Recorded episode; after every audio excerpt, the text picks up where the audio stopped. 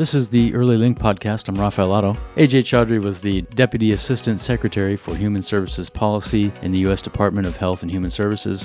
Prior to that appointment in the Obama administration, Dr. Chaudry was a senior fellow and director of the Center on Labor, Human Services, and Population at the Urban Institute in Washington, D.C. He has led public policy research focused on child poverty, child well being and development, human service programs in the social safety net, and the early childhood care system for young children. Ajay, welcome. Thank you. Very happy to be here. Great to have you here in Portland. Great. Yeah. Yes.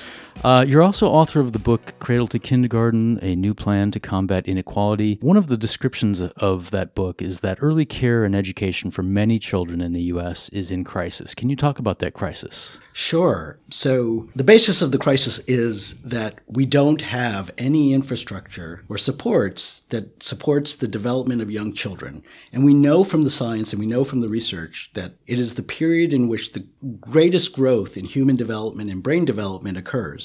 Um, and what we do have is really mostly what families are able to do on their own. And so what we what that means is that families who have the resources have been pouring more and more into their kids um, in the earliest years to get them ready for school, to get them to feel confident, um, to have all of the sort of skill levels. And what that's meant is there's been a, a pulling apart. A very small fraction, probably a quarter to a third, get really enriched developmental services birth to, birth to five and show up in kindergarten as further ahead than any generation of Americans before them. Mm-hmm. So they're mm-hmm. they they they're more they have greater capacity than their parents or their grandparents in part because of these investments. So that's a proof of concept that that's something that could really just raise everyone's capacities. Except um, what we have in terms of public provision or supports for families who don't have those resources, because these are really expensive services, things like high quality childcare or preschool education, you know, costs upwards of about 10 to 15,000 a year across the country and higher in expensive places like Portland. Per child. Per child. Per right. child. Mm-hmm. And so if you're to think about that, if you would need to be making at least six figures to be able to do that for your families and I mean to do that for your child. Mm-hmm. And most families aren't earning that. So this is and we really try to make the case that the crisis isn't just about low income families or families who are struggling at the at the very bottom or at the margins. This is really a crisis that affects the middle class m- maybe as much or more so than low income families because the greatest the greatest growth in inequality has been among the most affluent families and the middle class. That's where the test score gains have been been stretching out. That's where um, kindergarten readiness has been shown to be diverging. So I really think that you know we are in a crisis because we have not never come to grips as a society with a few things. We haven't come to grips that where children are during the day in their first five years has changed dramatically across the United States. So families 50 years ago were primarily cared for by by one of their parents, their mother, um, and what they experienced was more common. Obviously, the quality of their homes and their home environment was different, but that's where kids were. After we had the great change in sort of both family structure and, and the labor force, that almost all all family, all children are born into families where both of their parents are working or plan to be working. Yes, means that families who have the resources have done is make sure that their kids are in really high quality, enriching environments that support their development. And other families have had to make do with what they could in a sort of pretty tattered infrastructure of resources. So, and it varies in every place that you go to. It's not even that we can say, oh, this is a crisis that looks the same in Portland as it does in Lincoln, Nebraska. Sure, sure. And so higher income families obviously have those kinds of resources in place to provide those opportunities for kids. The middle class is struggling, but there are also supports in place, some supports in place for the lower income families mm-hmm. that are below 200% of the federal poverty level, um, subsidies, or in some cases, paying for childcare for those families. So, talk a little bit about what that strain looks like for the middle class and what some of these subsidy programs look like. Sure. So, what we do have are basically what we define as sort of three major sets of services. We have childcare subsidies, which generally go towards low income working families in most states. It, it varies by state. Every state designs their own system for that. In Oregon, it actually goes particularly more concentrated to the le- lowest income families, so families below what's 100% of poverty or 125% of poverty. So we're talking about families who make less than 25 or $30,000 a year. Okay. And those are really the only ones that get much support. Okay. Um, and then we have preschool education. So many states, but this varies again by state, create preschool education programs for their kids at either either starting at age four or starting at age three. We in the book, you know, say that it's way overdue for the U.S. to rethink its educational system so that pre-primary education is universal and starts at three for everyone. And then the third, and again, in many states, preschool education when it's when it's offered is universal, but in some states, like Oregon, it's pretty much restricted to the lowest income families. So the mm-hmm. same families who get most of the child care benefits are the ones who also get most of the preschool benefits here. And then the third program, which was specifically designed with poor children's development in mind, is the federal Head Start program. Right. So the federal Head Start program has always had had as its mission to raise the capacities of children who grow up in disadvantage so that they either do not start school too far behind or gives them a head start relative to everyone else. And again, that's become a bit outmoded in that now everyone else, and particularly those who can afford it, are in high quality early childhood education. So it's far from a head start. Right, um, right. And second, we know so much from the brain and developmental science. So that's the second thing. So not only has society changed, but what we know about early childhood brain development and skills formation among kids has been revolutionarily changed over the last 25 years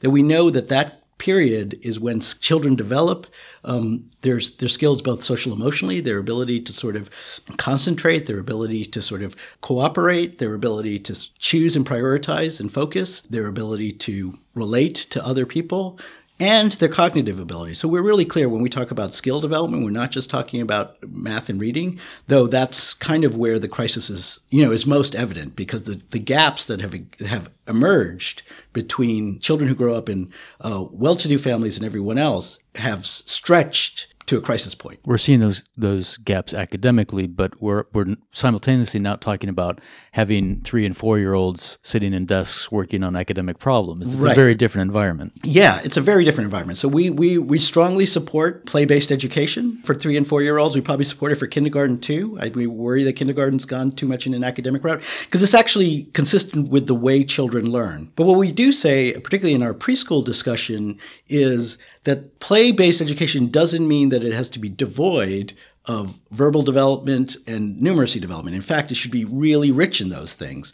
And there's ways to sort of provide more what we call curricula for math and reading that's ba- that's based in play, right? Um, where it's there's there's an intentional focus on the part of the classroom instructor to sort of say, oh, you know, when we all share a pizza and we cut it up, we're dividing it, right? You know, right. um, and using that word, right, right, right, activities. right. And that and there's a curricula that does that, that basically says, oh, you know, the next time you have pizza, do this, and and the teachers go through and are coached in that, and it's been found, particularly in one of the programs that my co-author evaluated, the Boston preschool program, to have lar- to provide for larger gains in kids, particularly the most disadvantaged kids, relative to other preschool programs. Now, I know when we talk about early care and education we're talking about a suite of different kinds of programs and services. Preschool is part of that, childcare is part of that. I wanted to ask you a little bit more about childcare specifically. I know that we have there are uh, federal funds that flow down to the states. The states are required to provide a match a portion to get those federal dollars. In Oregon, we get about $98 million per year from the federal government for child care subsidies, primarily for low income families. We match that with about 23 million, so we have about 121 million at play in childcare subsidies. T- talk a little bit about the Oregon environment. Does that compare to other states? How is Oregon's investment in childcare subsidies working today? So all of the states are underfunded. Um, so the block grant is what that it's called a block grant. It's a set set amount of money, and you can do with it what you can, but it's not meant to serve all kids who are eligible. And states set the rules on who's eligible. So Oregon sets its rules at 185 percent of federal poverty level. So, but even at that income level, most families who are eligible, you have to be working and you have to have an income below 185 percent. So, to, to so that people have a sense of what that is, that's about forty thousand dollars for a family of four, forty between forty and forty five thousand dollars for a family of four. So, we're right. talking about you know a, a large amount of hardworking people who are sort of struggling near poverty. But Oregon only serves 17% of those who are eligible. So, meaning you could be in that group, and only one out of six kids gets those supports. Mm-hmm. Um, and that's basically what the 121 million dollars um, buys. So we're we're helping to th- sort of think through well, what would it cost to do more? But even then, there's another issue in Oregon compared to the rest of the country is that Oregon has, even for families who are eligible and participate in the system, it has what to me is an outrageous copayment structure. So that, for example, a mom who makes, let's say, $28,000 um, and has two kids and wants to enroll her two year old in a high quality center, that maybe she would never be able to afford on her income because it's you know thirteen or fourteen thousand dollars a year. Right. The what the subsidy would do is it would, it would say to her is if you're if you make that much money and you were to participate in this program, your copayment would be four hundred dollars a month. You know, instead of one uh, instead of one thousand dollars a month if she was to try to buy it herself. Mm-hmm. Well, that's really generous and that's good. You know, it's basically saying the state's role under the subsidy system would be to pay that six hundred dollars. But you know what? The mom who's making just two thousand dollars a month is not able to pay four hundred dollars for for childcare. So almost ninety percent of mothers in that situation or eligible families in that situation Still don't even don't it. even come to the attention of the child care subsidy system because they know or they find out that that's what their copayment would be, um, and it's really one of the worst copayment structures in the country. Okay, um, so that's okay. one of the things that's that we believe needs to be fixed. Okay, restructuring that that, Re- that restructuring that, system. and then hopefully hopefully there'll be increased federal spending over time, mm-hmm. but also the state could the state could do more. So uh, you asked me where does Oregon fit? I'd say Oregon spends what it gets from the federal government, contributes what it's expected to, maybe a little bit more than that, but not much more, and that's I would say that's true of many states. I would probably say that Oregon reaches a smaller portion. In fact, it reaches, you know, by federal guidelines, which allow for a higher income eligibility. Oregon um, reaches 11% of families who would be eligible under the federal guidelines, while nationally the average is 15%. So we're talking about something where everywhere it's not good, but Oregon's is actually lower than that. Can you talk a bit about what the impact on the workforce would be and and working mothers if, yeah. if if Oregon could actually change the way it delivers the subsidy program what does that mean for for for working families how would that change how people access or, or their ability to get into the workforce right. so work and childcare interact and they make they add to the stability or instability of one and the other so when you when your child it has arrangements that break. So that's the other part of it. Because we don't support arrangements, what families do and what families have to do is they have to do what they can afford use arrangements that they can afford. Those arrangements may not always be stable or in high quality settings. They might be with a neighbor or a friend or a relative who themselves have a change in their life and decide to do it. So, what children go through right now is modest to low quality, but also a lot of turnover, which also leads to moms leaving the workforce and not, or not ever getting engaged in the workforce. So, we've actually anticipated that if you were to provide a full guarantee, to all eligible families up to the federal guideline, that would actually mean more mothers would work. Mothers who are working would work more consistently and for longer hours, and it would increase the earnings of an income of families significantly, both because of the moms who've come into work, but also if you work stably and um, and have that support, the amount of money you earn over time also increases. Um, we know that mothers pay a large penalty for having kids. Right. And that's right. just fundamentally unfair. And it, it's still disproportionately impacting women who, right. who want to be because women are the ones whose labor force participation, which is what you know nerds like me call it, um, um, you know, declines um, upon having a kid, and it also sometimes leads to sort of downward mobility in terms of earnings and economic participation, which is another reason that we've seen a revolution in America around childbearing. So families who can afford it, mothers who are really well educated, have delayed um, childbearing until later because they can establish a higher income level and they often are married to partners who have good income levels. But for everyone else, there's less of a gain right. to waiting right. and there's less of a clear path for making work and family work. So we've, we really created two Americans in so many ways. When we think about these early childhood programs, uh, I just wanted to touch on how we differentiate preschool and childcare. Great. And do you see, should investments be focused on one or the other or equally? Or how, how, how do we think about right. choosing where to allocate our dollars? Right. This is actually one of the motivations for writing the book. So, as, as, you mentioned, I was in the Obama administration. I helped to work on and support the development of proposals that would be going to Congress, but more importantly, being articulated to the American people about where we should head on these issues. But most people who focus on this, because there's such a dearth in all aspects of this, it's a challenge to even figure out what you should do in one. So mm-hmm. there's almost always a focus on one or the other. And right. in fact, among even advocates, there's like one is seen as competing against the other. And we really try to make the case is that you have to think about this holistically. Right. And you have to think about what does one service primarily try to do that really and how do you sort of merge that with other services that meet other goals. So when we when we talk about preschool, we say that this is just a clear fact that all children are ready to learn by age three. They make huge progress if they're given high quality environments. And it is a wasted opportunity and it is a loss to the country in the long run to not develop that capacity. And that's really universal. Um, right. And we say that you know there needs to be that the the same way that when America was the first place in the history of man to create the idea of broad based universal free education. Mm-hmm. Um, and we created that in the 1800s and 1900s.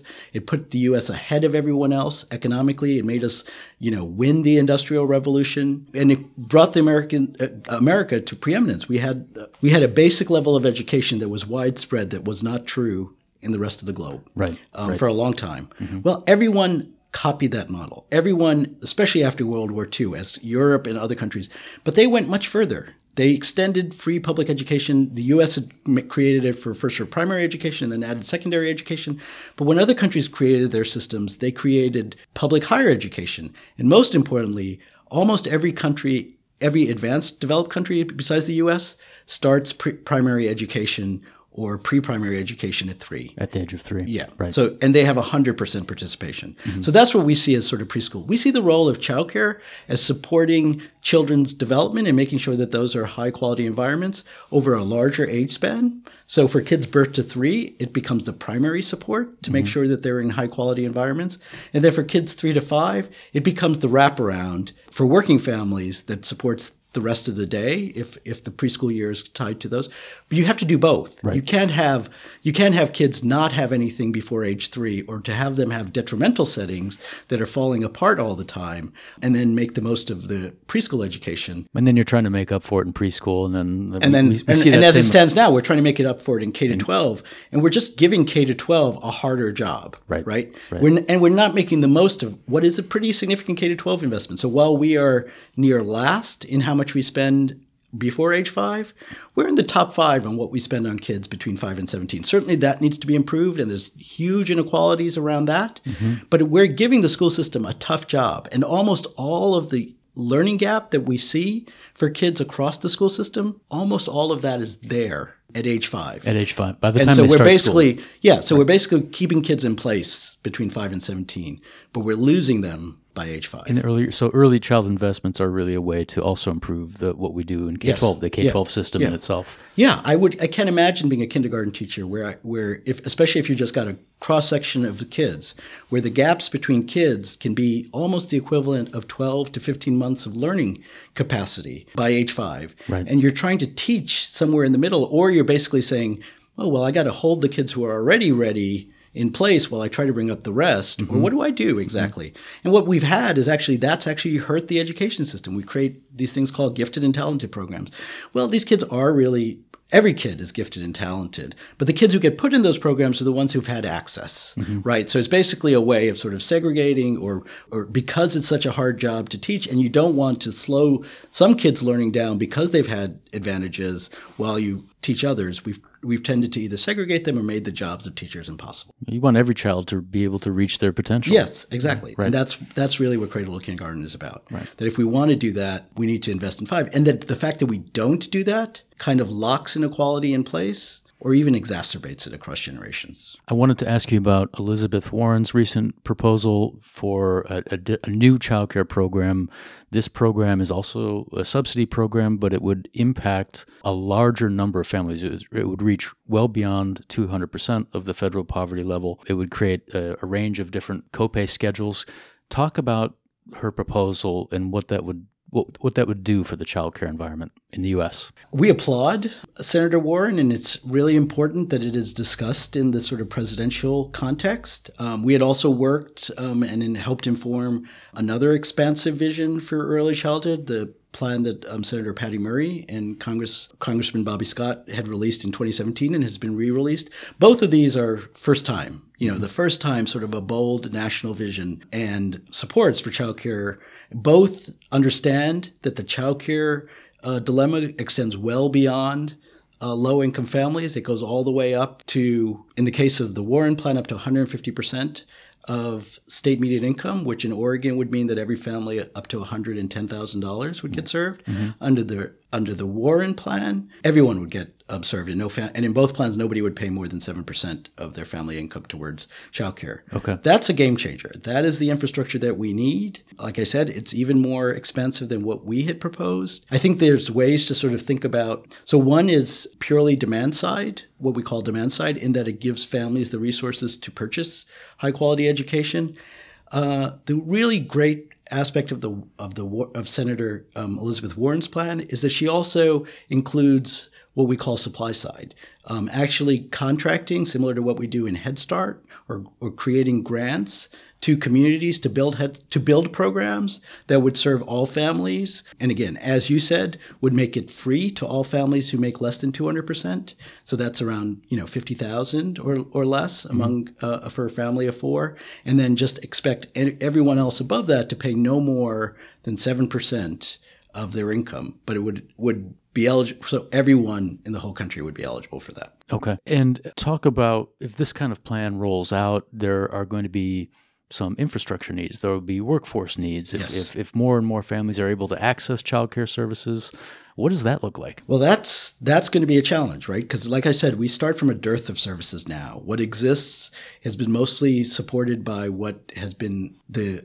effective demand of those who can afford it, and a little bit more from the subsidy system, but not enough to sort of reach. And we have uh, we have a crisis of quality as well. We want to make sure that the settings children gain when they're in high quality settings.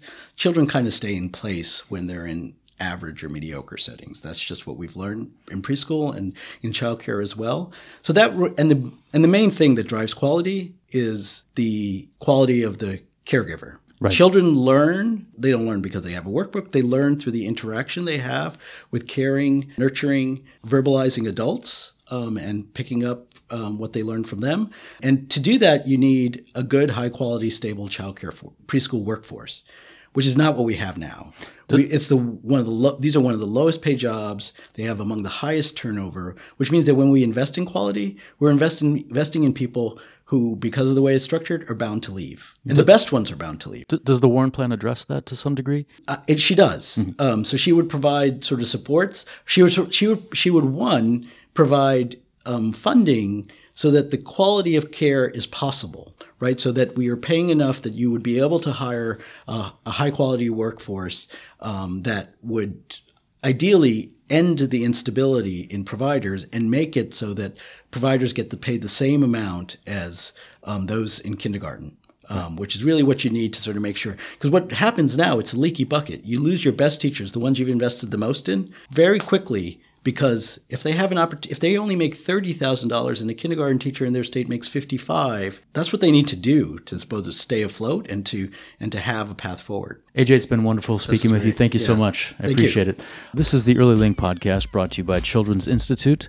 Children's Institute is working to ensure a strong beginning for Oregon's children. Please subscribe to our podcast. We've recently just been added to Spotify, and you can find us wherever you stream your podcasts. You can also find episodes on our website at childinst.org.